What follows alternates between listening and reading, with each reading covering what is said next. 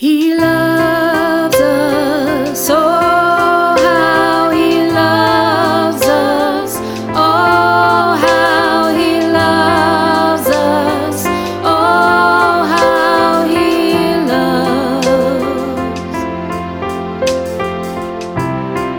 The Beloved Ministry is inspired by chapter 7, verse 10 of the Song of Songs.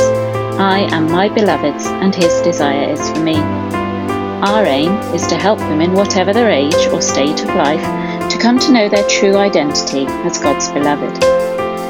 During this Lent, we're exploring our identity as women through the stories of women in Scripture and their relationships. In this episode, we reflect on our identity as mothers and the story of Salome, mother of the disciples James and John.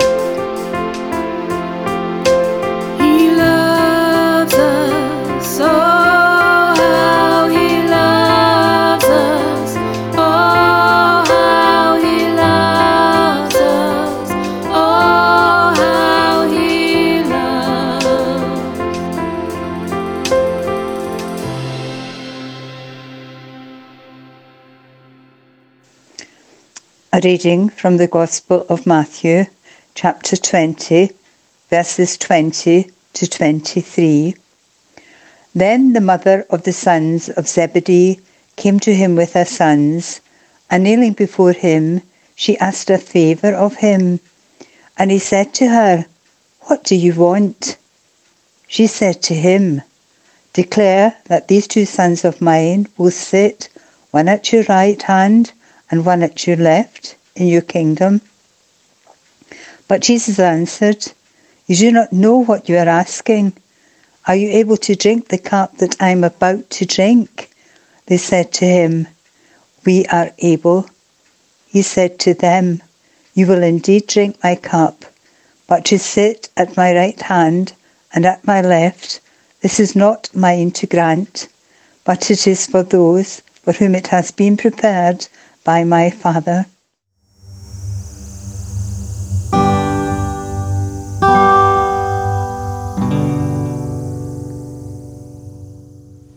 Welcome to this next episode in our beloved Lent season. Today I'm joined by Pauline. Hi, Pauline. Hi, Iffa. It's lovely to be here. It's lovely to have you. Would you like to tell us a little bit about yourself? Okay, so um, I've been involved with Beloved and the Beloved Ministry for a number of years now, and I'm a real advocate of the great blessing that it is to women um, to really know their identity as beloved of the Lord. And I've got five children of my own and six grandchildren now. So, um, and I've also got one sister and one brother. So it's really lovely to come and to have this opportunity to talk to you a little bit about motherhood and also to Mm. break open the scriptures um, with you, Iffa. And so, and it's lovely. I just greet all the people who are listening to the podcast as well. It's a privilege to be here and to, to talk to you. Well, it's lovely to have you with us, Pauline. So, we've just listened to that scripture about the mother of Zebedee's sons. Um, and I wondered if there was anything that particularly uh, struck you or spoke to you about the characters in that excerpt of the Gospel. Oh yes, um, I mean I think it's really really rich for us as as mothers to have a look at that um, because um, you know James and John have such a big part to play in Jesus's ministry, and they don't come from nowhere. Um, their commitment and their character and their ideals and their readiness to serve Jesus fully um, is going to come from the foundations that their mother has um, built um, and on the um, ideals and the vision that she's given them for how to live their lives. Um, and I think you know that's one of the things that um, you, when when we're expecting children and when we're expecting babies, we are so excited um, and looking forward to meeting them, finding out what they're like, and wondering what it is that God has in plan for them. Um, and um, you know, when you look at your baby for the first time, you are just struck with such awe and reverence at um, the new life that you have helped to create. Um, so I'm sure that Salome will have been um, thinking that um, herself as she was, um, you know, waiting for the birth of James and John, and also as she looked at them and, you, you, know, helped them to grow in to be good Jewish boys. And, mm. you know, I think that she and Zebedee must have been united about their what God's purpose was for the lives of their sons because um, there was no mention in the um, gospel that when Jesus called James and John when they were with Zebedee fishing at the Sea of Galilee, there's no mm. um, mention that Zebedee objected to the boys following. That's true. Um, yeah. You know, so so that struck me particularly.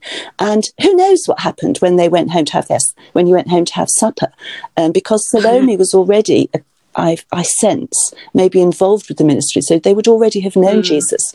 I mean, she might have been dancing around the table, whooping for joy that that they had that they had um, disappeared off. Um, you know, two mouths less to feed, maybe, or maybe even more mouths, because I mean, Jesus, you know, you know had um, lots of followers, and they did used to. You, you, know to, to, to, travel around together. Um, so I think that's the that's the first thing that's that struck me. So the next time that we um, meet Salome is really in this this sort of pivotal passage, I think, um, when she approaches Jesus, you know, and see, knowing something about his kingly nature, you know, she kneels before him mm. to ask him the question. And, um, you know, and he graciously asks her what she wants. And, you know, and she asks, you know, for such an honour for her sons. Yeah. She must have had such an idea you know, such an idea of um, how amazing and wonderful they were, you know, and she had great yeah. ambitions for them as well. Yeah. Um, yeah. But even though she. Lots been... of mums, I think, yes, identify yeah. with that. Yes, my children should be first in line. My children should Absolutely. Absolutely. It's very natural, isn't it? Yes, it is. It's extremely natural, you know. And um, even though she'd been following Jesus, she didn't really understand about the kingdom mm. um, and what it was about, did she? Um, you know, she was anxious, like so many of us, about the future. Um, and she wanted to do so she what she could, and so why wouldn't mm. she ask for the best for them? Yeah. Um, you know, but, and Jesus said, you don't know what you're asking. And I wonder if this happens to us too sometimes. We really don't know what we're asking. Mm. Um, we do that in prayer as well sometimes, don't we? You know, we sort of ask for maybe for God's favor on our children. And are we actually asking what is within God's will? You know, because it isn't necessary. We might want good jobs, prosperity, big houses, is that God what God wants for our children? Yes, maybe He's given them provision, um, or or maybe we might even say, well, we want all our sons to be priests and our daughters to be nuns because that would be absolutely amazing. But uh, and you might think, well, that's a godly request, but hmm. actually. Mm. God might have other plans. He might yeah. want somebody to serve in, you know, in business, but to be mm. a beacon of um, moral behavior and upright righteous, truthful, and honest dealings. Um, yeah. You know, and maybe your child might be called to do that. Or mm. to, to serve, a, you know, in a more lowly position. Um, yeah. you, you, you know, as, as cleaner, for example, or um, or something like that. Although we know very well that our cleaners are anything but lowly, um, particularly now. So we need to be really careful when we're praying for our children to ask mm. with, for the Holy Spirit's guidance. So we ask within God's will, I think. Yeah. Um, so anyway, so um, Jesus, of course, asked the next question. You know, um, can you drink the cup that I drink? Well, um, and they immediately say yes because they have no idea what they're saying yes to. and it's only at a later stage that yeah. they really understand the implications. Yeah. But nevertheless, there can. I think that you know Jesus prepares them to, mm. um, for that yes, um, yeah. because they follow him faithfully and they work for him, and even after he's gone. You know, he he holds them close. James and John are his two special friends. You know, with Peter at his special friends, his closest Yeah. apostles. So they have they are party to a lot more than others. So Mm. maybe when they come to actually drink that cup, they are more prepared. Mm. Um, You know, who knows? Um, Yeah. And uh, anyway, so um, yes, but Jesus shows that um, something that he has something else in line. Um, Yeah. You know, so um, Yeah. which, which is beautiful. And um, you know, in, with regard to our asking within God's will, there's a beautiful organisation um, which is around the world now, an international group called Mothers Prayers. And I really would suggest that mothers who want to pray for their children find out about their local Mothers Prayers group, and um, you know, and think about think about joining that. That's a beautiful way to pray for your children. And I've um, just joined a group um, very recently, and I and it's just such a source of grace and blessing to me. So I really would recommend that you um, find out where your local Mothers Prayers group is and become involved because it is a beautiful way, um, and it's not. It's for mothers, grandmothers as well, and Mm. I think for spiritual mothers too. So, um, so you know, and it's beautiful. It's a beautiful way of sharing scripture, sharing um, and praying for each other's children, and our, their mothers' prayers are so powerful. Um, yeah. So, so I think that's that's just such a great way of praying. Yeah.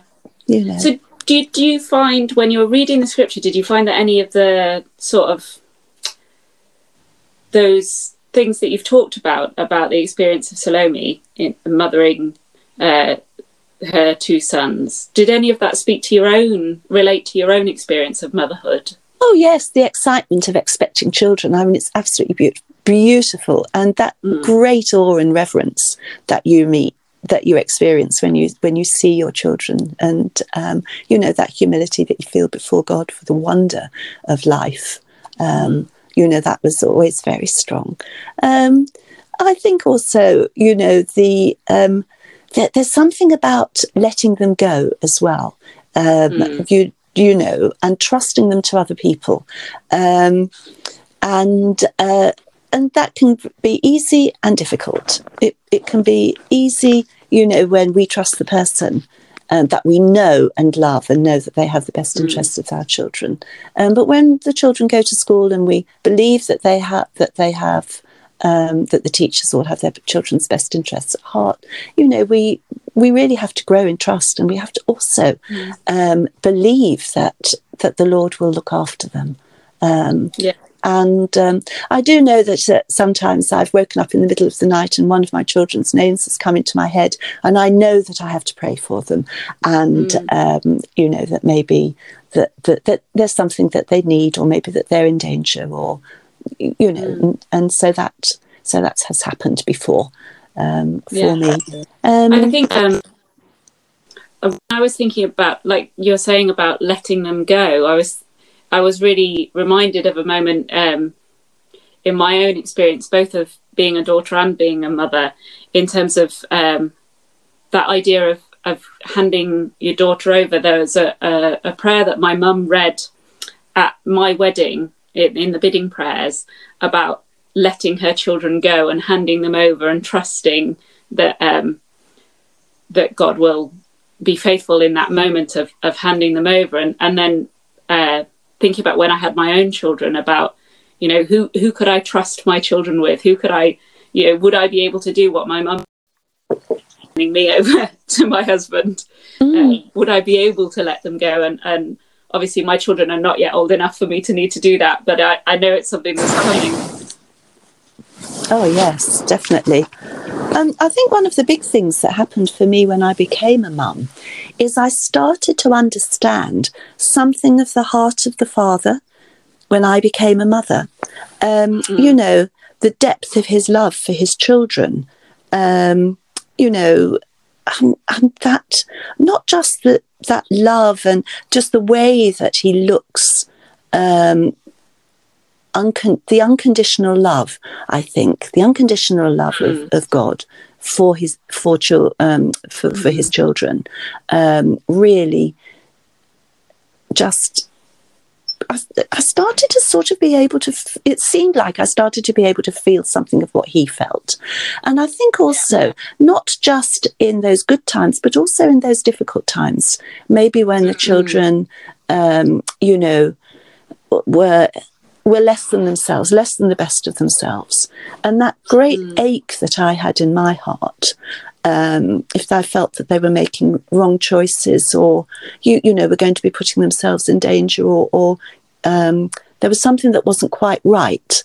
And I thought, my goodness, you know, what does it do to God when we sin?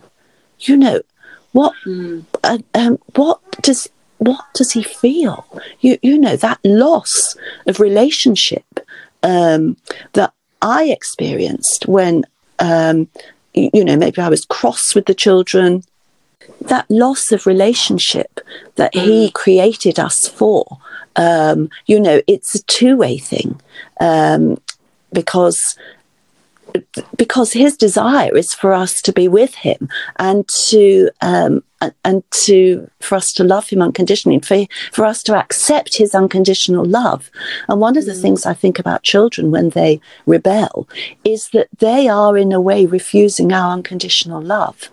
And and that just can give you such a pain in your heart Yeah. um, Yeah. you know and we all experience that because part of the of our growing up and being independent is is to make that um, that break um, Yeah.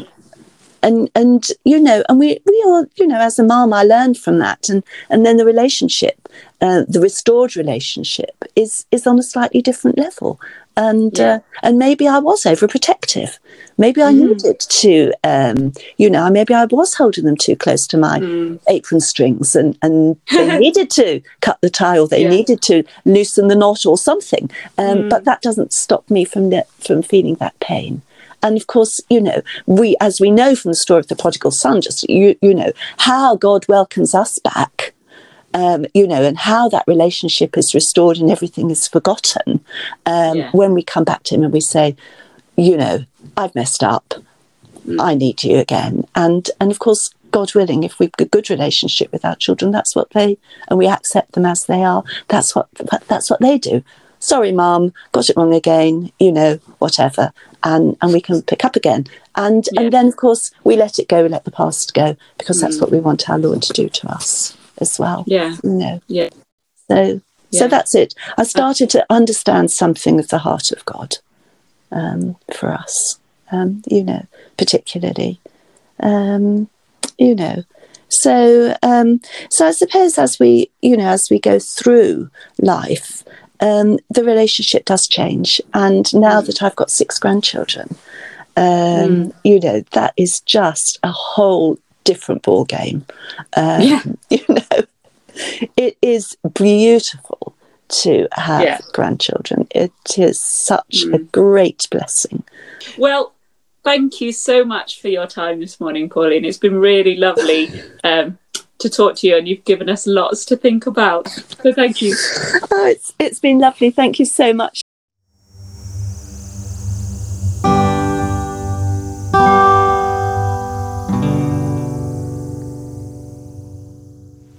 O Lord, we bless you, honour you, and thank you today for all your gifts to us. Thank you that you are so generous. You never stop loving us, and you never stop pouring out your grace and life, filling us with your spirit whenever we ask.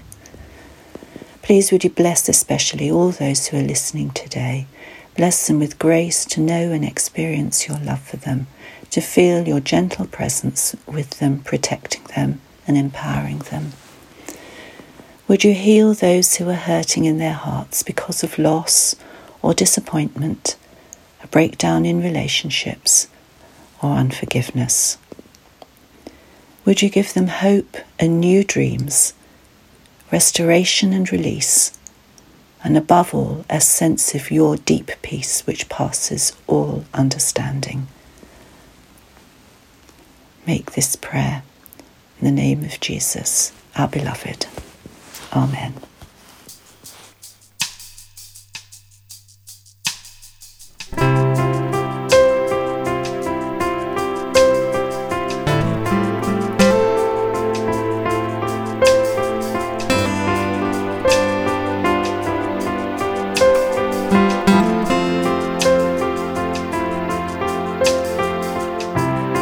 Thank you, Pauline, for joining us today to reflect on motherhood and for leading us in prayer. Don't forget to look in the notes for the episode for all of the usual information, journaling prompts, as well as the link to Mother's Prayers that Pauline mentioned. We're fast progressing through Lent, and I wanted to let you know about some bonus episodes we're going to be releasing during Holy Week. The beloved team have been praying and working on a project following the events of the Passion of Jesus through the eyes of the women who were there at the time in Jerusalem. Each day of Holy Week, we will hear a narrative account from the point of view of one of these women. We really hope it will help you to enter into the Triduum and into Easter. In the meantime, next week we'll be considering what it means to be a widow. Have a blessed week beloved sisters.